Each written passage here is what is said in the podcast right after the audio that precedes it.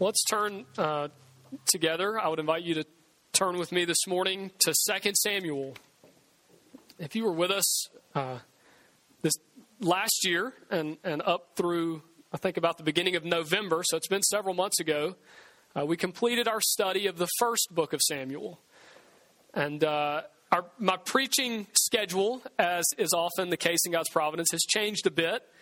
I had not planned to return to 2 Samuel for another couple of months. Um, we were coming close there, but another couple of months. The, um, the, the, reason, other than a sense of leading by God and the Holy Spirit, is that uh, the other couple of series that uh, we have planned to do and that I've planned to, to go through with our church are relative to our being in the new facility. And we have backed that up a few times, as construction normally goes and takes longer than it is supposed to. Uh, and so it, it, has changed the preaching schedule a bit. So what we're going to do instead is we're going to go ahead and begin 2 Samuel now. And I'm very excited about that. I hope you're excited about picking the story up and uh, seeing what happens with David. Uh, but, but what we'll do is we're going to take breaks from the study to take up those things that we would have been doing had we already been in the facility. So to give you a little bit of a uh, a, a, teaser, if you will, or to think about where we're headed, we're going to do a series on giving uh, that I think is going to be important in life of our church as we look to uh, taking on some debt and paying off a building and uh, what that looks like in the life of God's people, how we can honor God with the way that we give, not only of our money, but of our time. As we move into a new community and uh, have new ministry opportunities, increased opportunities for more and more time investment into ministry and into that community. So we're going to do a series on giving, but we'll also we'll, we're also going to do a series on our church uh, in in the form of uh, our church structure, particularly related to church membership. Uh, as we look to, in a few months, approving uh, the, the changes to the Constitution that hopefully you have received and that you have been made aware of, and that you've hopefully been reading and considering and praying about. And one of those changes is uh, finally a, uh, the addition of a church covenant that will be signed by our church members as we come together as a family and we make covenant promises to one another. So, leading up to that, we want to do a small series on our church and particularly on church membership and what that is and what that looks like and why, in some, um, to some degree, we do it the way that we do. So, uh, today, then, we're going to go ahead and turn our attention back to the book of Samuel. Uh, we're going to begin 2 Samuel. We're going to look at only the first 16 verses of chapter 1. 2 Samuel chapter 1, verses 1 through 16. Uh, we're going to read these together. We'll look and see what God would say to us. This is uh, as connected to 1 Samuel 31 as it is to the story of 2 Samuel. In 1 Samuel, uh, we have the story, in, in, I guess, in the most general sense, the, the, the topic of the story is that of Saul and his life. And in 2 Samuel, the, the, the, topic of the narrative is going to be David and his kingship and life. But David's kingship and life is not really taken up until chapter 2 of 2 Samuel. So we have this uh, interim chapter that gives us some explanation about uh, what happened in this time after Saul has died and David has returned back to his home at Ziklag. So we're going to look at 2 Samuel chapter 1 uh, together. Before we do, let's pray. God, this is your word. And um, we come to it now gratefully, expectantly, and, and God, with some humility. We recognize that we are desperately in need of your illuminating work in our hearts and in our eyes that that we might receive it rightly, that we might read and understand it rightly, that we may be convicted by it rightly. And God, anytime that's not the case, we understand that the problem is not with your word, it's with us. And so we pray that you would help us as we now uh, seek to learn from your word, that you would use it to teach us and to train us in the grace of the gospel. In Christ's name we pray. Amen. Okay. 2 Samuel uh, chapter 1, verses 1 through 16. It says, After the death of Saul, when David had returned from striking down the Amalekites, David retur- remained two days in Ziklag. And on the third day, behold, a man came from Saul's camp with his clothes torn and dirt on his head. When he came to David, he fell to the ground and he paid homage. David said to him, Where do you come from? And he said to him, I've escaped from the camp of Israel. David said to him, How did it go? Tell me.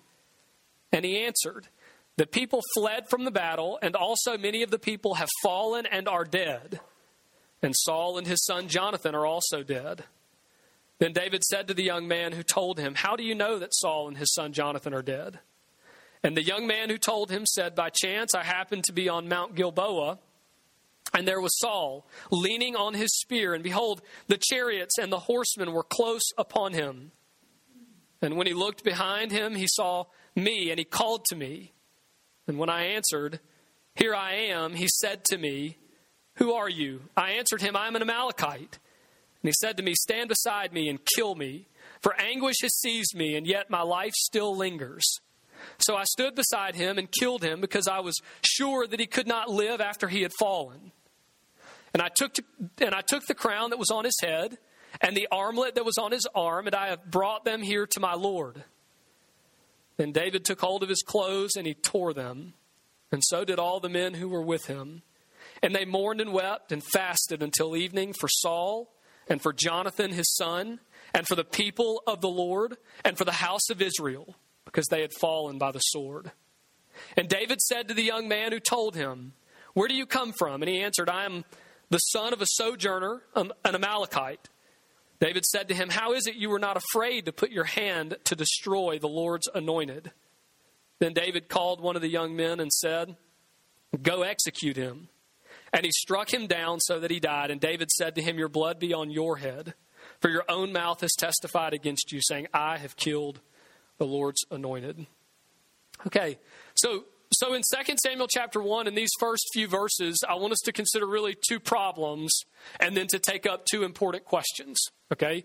Two problems, and it's important that we deal with these problems. First, there's a textual problem, and then second, there's a moral problem. And many people come to this text and they have some issue here, they have some question here. So I think it's important that we take these up. If you remember back at the end, the closing chapters of 1 Samuel, of the first book that we looked at together, there was a bifurcation in the story so that it, it sort of divided into two separate paths where it told us the story of Saul and how his life ended and his kingship ended. And then it told us the story of David and how, uh, how at least in that first book, how his life went and where he found himself and his victory over the Amalekites and returning back to his home in Ziklag.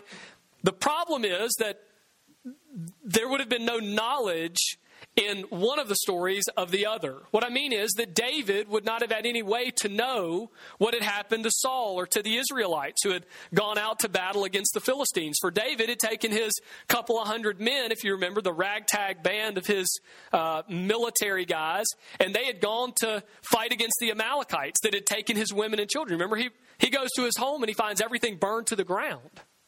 So Saul is after him, and now he comes home and he finds that this uh, all, all, of uh, you know all of this is is done, and and he and he goes out to pursue the Amalekites, and he goes and he slaughters the Amalekites, and he slays them, and he gets his women and children, and they return home, and so there would have been this probably extended journey, as it would have been some miles from where they were back to uh, back to the, the land, the home at Ziklag.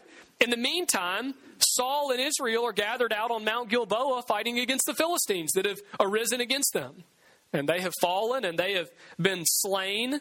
And David does not know of the fate that Saul experienced. If you remember, uh, we know from 1 Samuel chapter 31, I'm turning back just a couple of pages there. You remember that Saul ends up in such despair, and his sons have been killed, and he looks at his armor bearer, his servant, and he, and he tries to compel him to take his life and to kill him, and he won't. And uh, so Saul falls on his own sword and he takes his own life. But that leads us then to the first problem, and that is a textual problem, doesn't it? If you, even just listening to what I just said, if, if you're a careful reader of the text, you don't even have to be that careful of a reader, then what you know is that the account of 1 Samuel 31 that is given under the inspiration of the Holy Spirit of God by the author uh, tells us what happened to Saul. But then when you turn to 2 Samuel chapter 1, which would have been right next to it in the original single book of Samuel, the very next chapter tells us of a different fate. And a, a lot of opponents to Scripture want to look at this passage among many others and say, well, the Scripture see is contradictory and cannot be trusted. And I guess that's one option. I mean, what are the options? You know, one, option is that the author is an absolute moron, that, that, that he is totally confused and uh, unable to, to, to, to even keep his own story straight, and that there is evidence now that Scripture is totally untrustworthy, that it is not under the inspiration of the Holy Spirit, that it is not perfect and right as it reflects the God that authored it, because He did not. It was merely authored by sinful men that were confused and were writing with their own agenda. And I guess that's one option, but I don't have to tell you that that's not a good enough option for me. Um, another option is, I guess, that uh, if, if you take some sort of generalized moralistic approach to Scripture, you can say, well, it may be a bit contradictory, and it may not be totally right and totally true, and it may not be totally uh, inspired by God, but it doesn't really matter as long as you get something out of it. So it doesn't really matter if this text lines up with the text of 1 Samuel 31. The question is not whether the text is true to itself or to the story. The, te- the question is whether or not the text speaks to you. Well, friends, it doesn't really matter what you get out of the text, it matters what the text is trying to tell you. And, and those two things are not always in line, are they? So, the goal of what we do when we study Scripture is to open God's Word and to receive, not to project. We don't want to project our own understanding and get out from Scripture something other than what God is trying to say. And it's easy for us to profane Scripture that way and to prostitute it for our own benefit, such that we read it, that it speaks to us, and that it teaches us and tells us something maybe that we want to hear, something that we long to hear, but it's not something that it actually intends to say. It's a very dangerous thing, isn't it? That also, as I probably do not have to tell you, is not an option for me. If, as a faithful uh, Christian, you believe in the inspiration of Scripture, that is, that God authored it as He inspired men by the power of His Holy Spirit to write down His words. Well, God cannot write a contradiction. God cannot lie, and His word is totally true and totally perfect, and uh, because it, it, it reflects His character. And and so the question then is, what what are we to do with this text? Well, frankly, this one is not that difficult. If, as an opponent of Scripture, this is where you're turning to disprove Scripture, you're not trying that hard. There are much more problematic places in Scripture, it seems to me, than this. Let's consider the simple story, the, the, the nature of what's being told.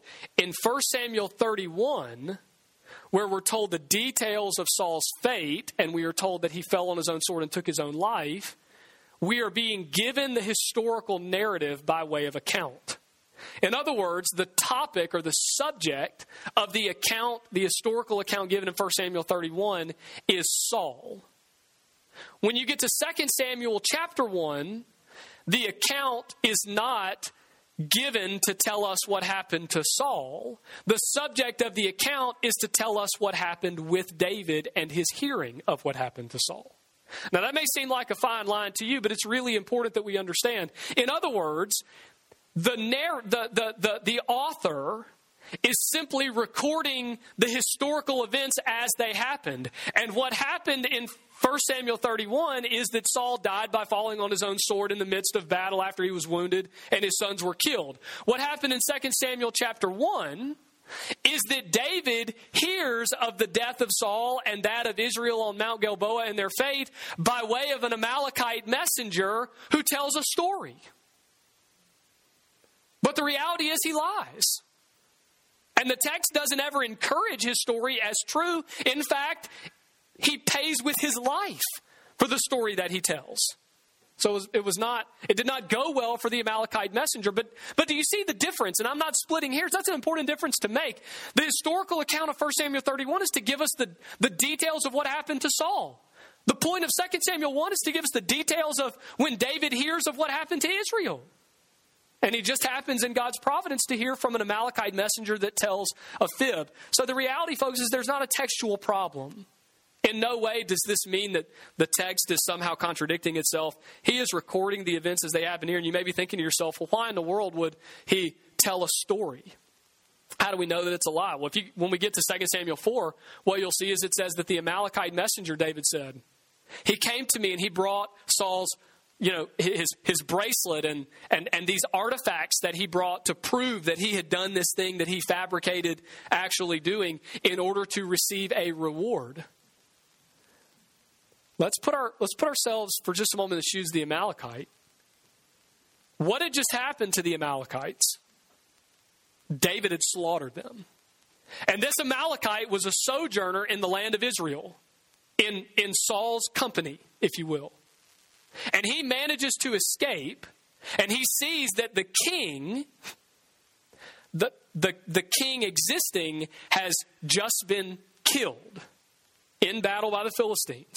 So it's a tough day for Israel.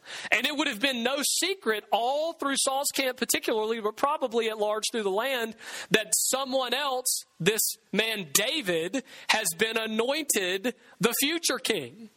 The next king, the new king. And here you are, an Amalekite, sojourner in the land, and you're thinking to yourself, this is not going too well for me. The king in whose company I have been, sojourning in the land, is now dead, and the king that is anointed to be is just done slaughtering the Amalekites. He's probably looking for any way he can to get in the good graces of the new king.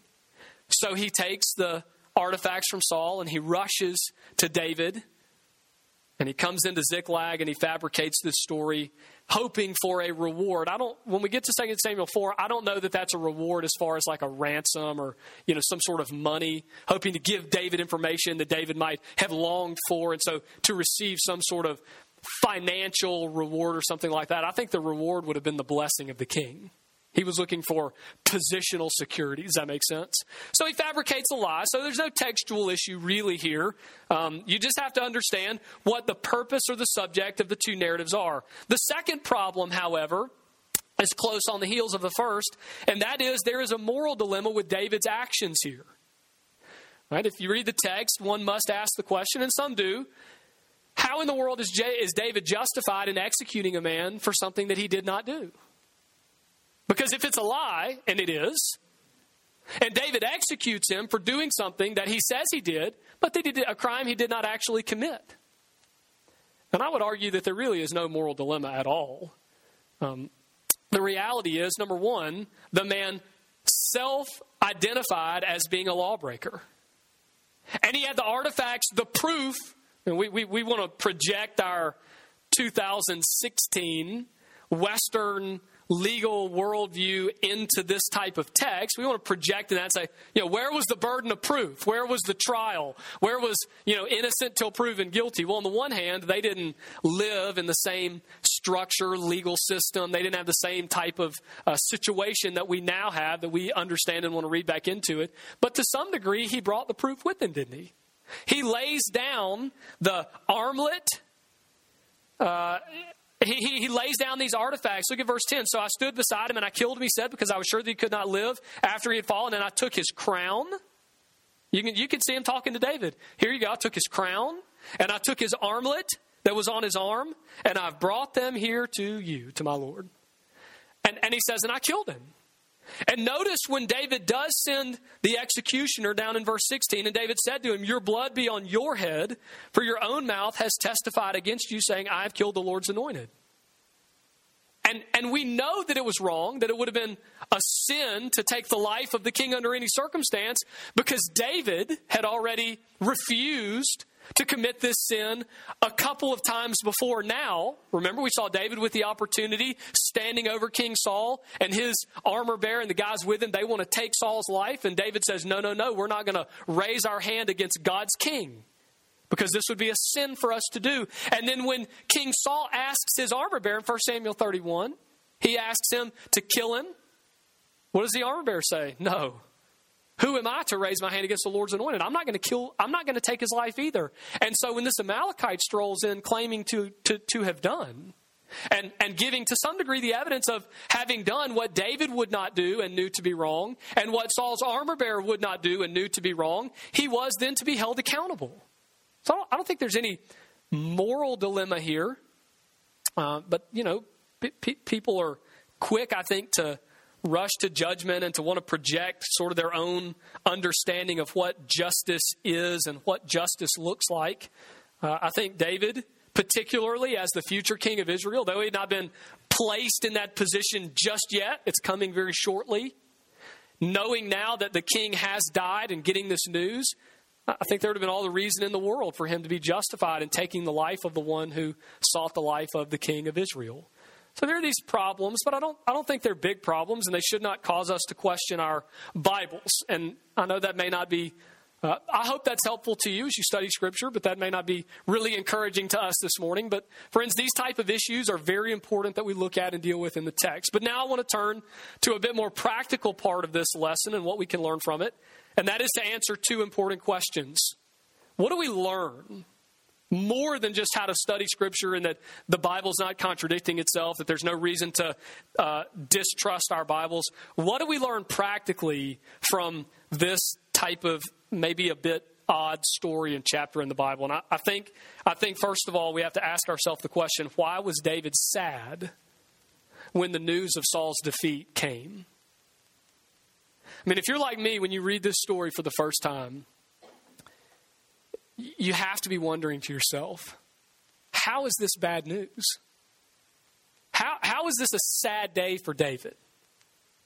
David's been on the run for years. David has come so close on number of on a number of occasions to having his life taken by Saul himself and by his henchmen as he is pursued through the wilderness. David has lived the life of a vagabond and a nomad, someone outside of the camp. He has been wallowing in caves and living in the wilderness. He has been separated from his wives and his children, all because King Saul has wanted him dead. Meanwhile, knowing that according to God's promise, he would be the king of Israel as soon as Saul was terminated. And so this Amalekite comes and he tells him, I've killed him. At Mount Gal- Gilboa, I was there and I saw him and his son Jonathan dead. But then look at verse 11. And David immediately took hold of his clothes and he tore them. It's a sign of mourning. And so did all of David's men with him, probably at David's instruction.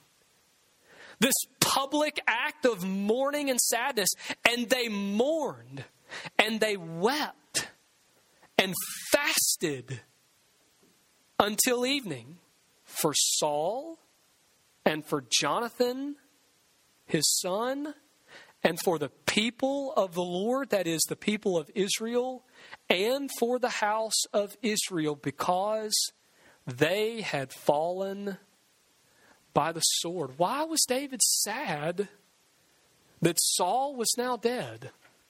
I think we can learn a really important lesson, and I'm going to try to show you. I think number one, Saul was sad because God's people had suffered. Notice it was not just on account of Saul and or Jonathan that he was brought to mourning and weeping. No. It says he mourned because the people of Israel had fallen that day. And, and what we need to understand is that it was a terrible, bloody, sad day on Mount Gilboa. That that, that mountain, that, that that side had been splattered with the blood of the covenant people of God Almighty.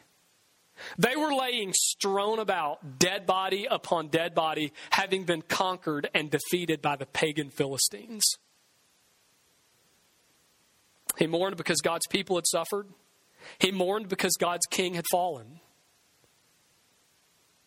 Apart from Saul's wickedness and apart from his attempts at David's life, the fact remained, as David recounted when he had the opportunity to kill Saul himself, and he said, Who am I to raise my hand against God's king? Friends, the fact remained that God in His sovereignty, God in His providence, God in His wisdom, this God Almighty in whom David trusted, He had appointed Saul as king. And until He saw fit to remove him, David was to be subject to him as much as he was poss- as much as was possible. And it is a sad day when he says that he had fallen. I think David knew that he had fallen, maybe on account of his own sin.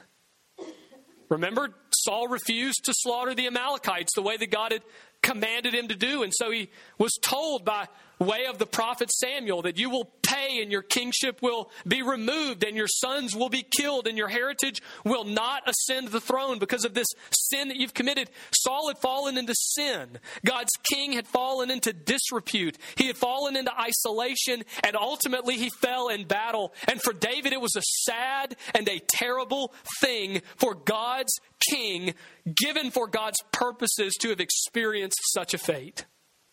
And we're going to see this as we turn next week.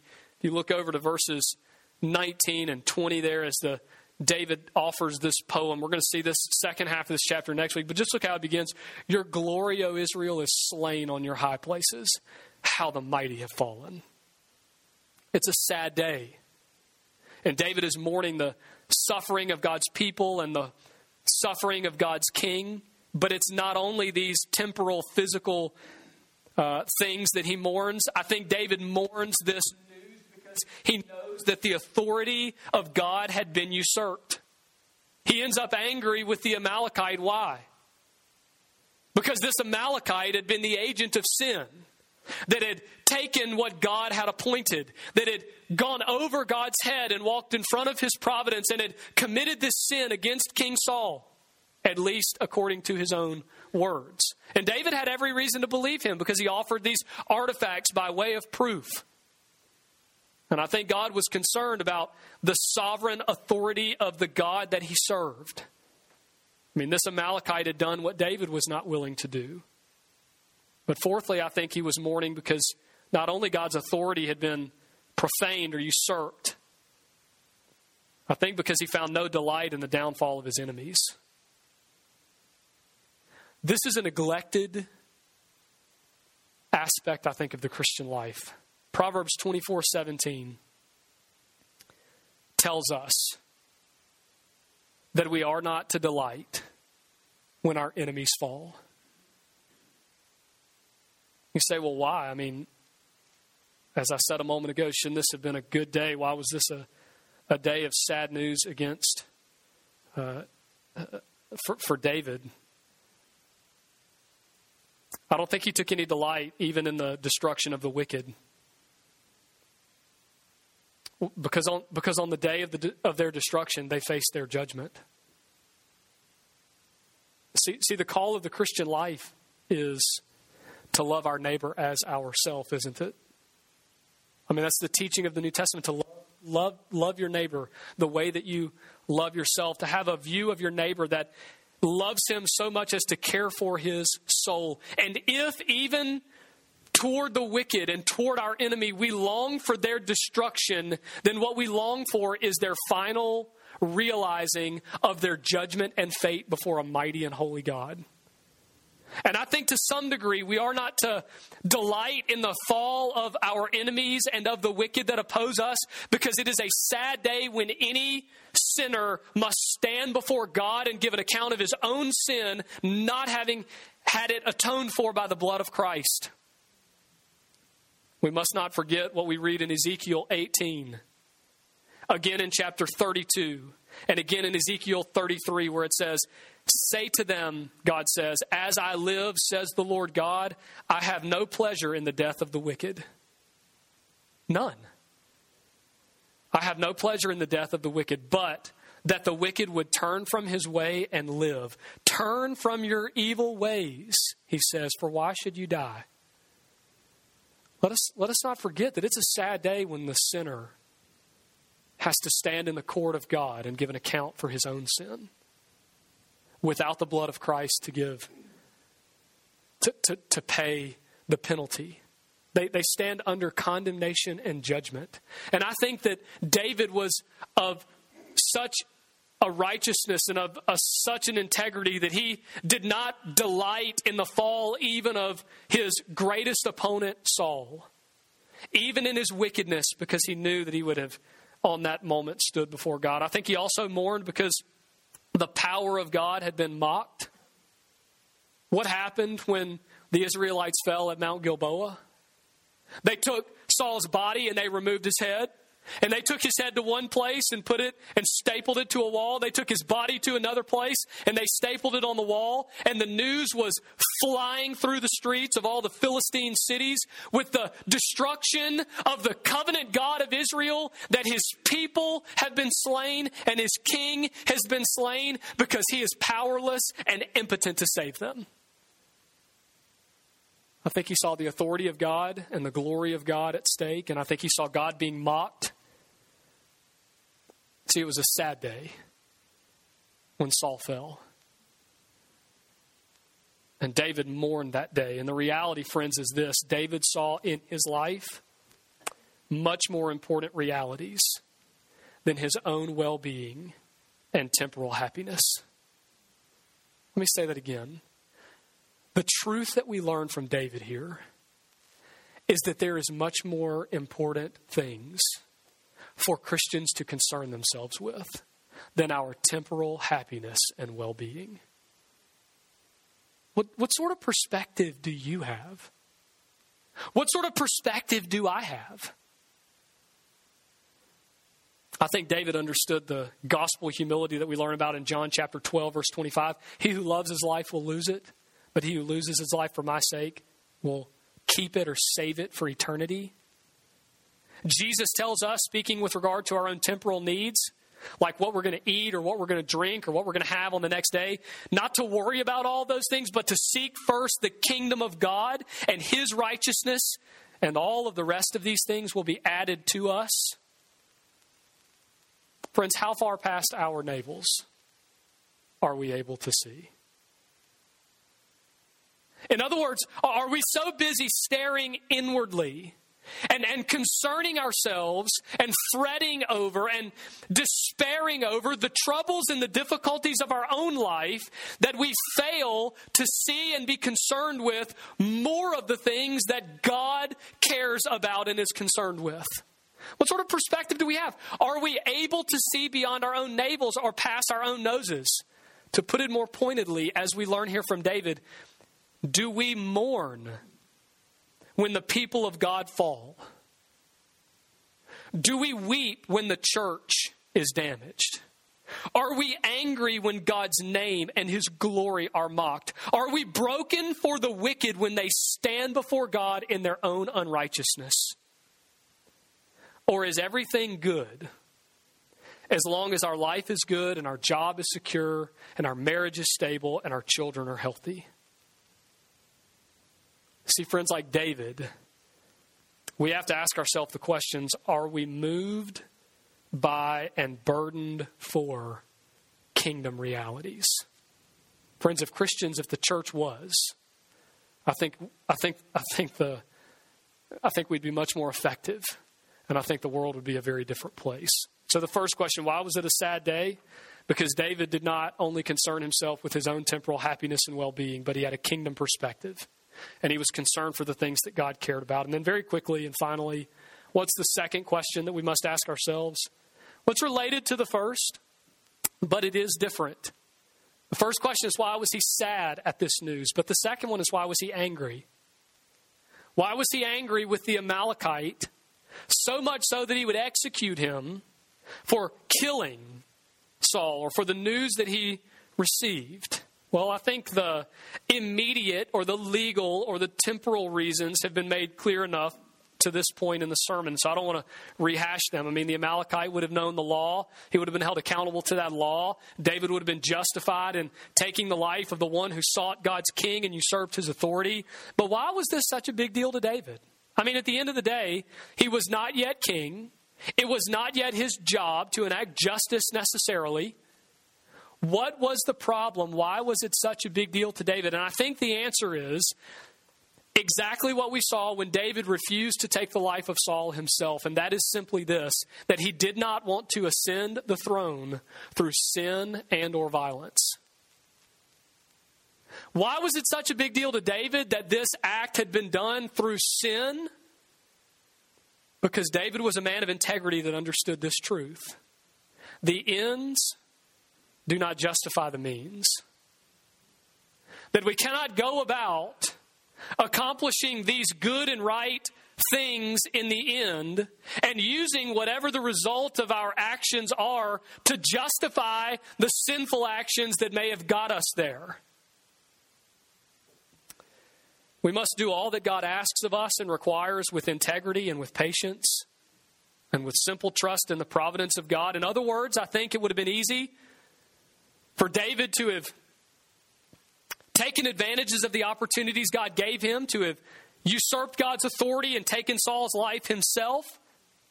I think it would have been easy for David to justify his actions or the actions of the Amalekite and even rewarded him and said, Well, look, everyone's better off. I now get to be king. Israel's better off. No longer are they led by the terrible tyrant, the crazy, wicked Saul. You know, everybody's better off. It's a better situation. Thank you, Mr. Amalekite. It doesn't really matter what you did or how it came to be. Would have been easy for him to justify the actions. But, friends, just because in God's providence we can do something does not mean that we should. There, I'm going to give you a very practical, a real illustration. In, in Christian counseling, I have married people that have come to me on uh, staggeringly on numerous occasions that have that find themselves either longing for someone other than their spouse and who maybe someone they work with or somebody that they have uh, come into contact with, they've built a relationship with, or maybe they are already involved with someone other than their spouse in, in some sort of affair, be it physical or emotional or both, whatever the case may be. And they come, uh, uh, I think, struggling with this sin in their life and looking for ways to justify it. And you, and you know the kind of things they say? Well, they're twofold. Number one, they say, well, this is better. I mean, I'm happier. My husband and I, all we do is fight all the time. My wife and I, it's not a good situation for the children. They're constantly exposed to anger and bitterness, and we're not happy. We're walking through life angry, and, and ultimately, this is making me happier. This is making me better. This is better for my children. This is a better situation. Do you see what they're saying? They're, they're looking at what they perceive to be the ends that they think are good and using that end, a better situation for her or for the family or for him or whatever, to justify their sin of adultery and their sin of walking out on their spouse. So, on, on the one hand, they, they try to justify the means, but you know what the other justification is? Well, I didn't want to love this person. And fair enough. They say, I didn't ask to have this wonderful person come into my work or come into my life. You know, you know who provided this opportunity? God did. And if God hadn't wanted me to, to be a part of this relationship and to be with this person, why would He have brought them into my life? And why would they be so wonderful? And why would I have these feelings that I didn't ask for that, that, that, that are so strong for this other person? Do you see what they're saying? Because I can, I should. Friends, God gives us opportunities to do things wrong all of the time. Simply because you can does not mean that you should. And friends, may we remember that the ends never justify the means. Why was, Saul, why was David so angry that day with the Amalekite? Because David had walked toward the throne, patiently trusting in the providence and the sovereignty of God. And he saw in this Amalekite a willingness to usurp God's authority that made him angry because he did not want to ascend the throne. He did not want to accomplish the ends by sinful and violent means. And so he knew that, a, that, that this Amalekite must pay for his sin. Friends, this is a, I guess in some ways, a, a peculiar story. Um, but I think it's a story that we can learn a great deal from. Uh, and I, I, think if you, I think if you zoom out and try to take a, an, an overall perspective on, on all that I've articulated so far this morning. I, I think the encouragement of the story is simply this God is sovereign. In his providence, he is working all things for your good. Let us not be so consumed with the situation or with ourselves or with what we want and desire to accomplish that we fall into sin and fail to trust Him. Let us content ourselves with the sovereignty and providence of a good and a gracious God. And let us seek to be moved by that which moves him. Let's pray. God in heaven, uh, thank you for the truth of this text. Thank you for your word that is right and good, that is holy and perfect. Lord, thank you for this, uh, this story, this history where you're working in David's life and you're putting all of these pieces together in order to accomplish your purposes for him. Thank you that it's been given to us where we can read and understand and by it be encouraged to trust you. And so we pray this morning that you would help us to do just that. Not to walk ahead of you, but to walk with you. To allow you to lead us and to trust in your providence and in your goodness. To know that you are working all things for our good and for your glory. In Jesus' name we pray. Amen.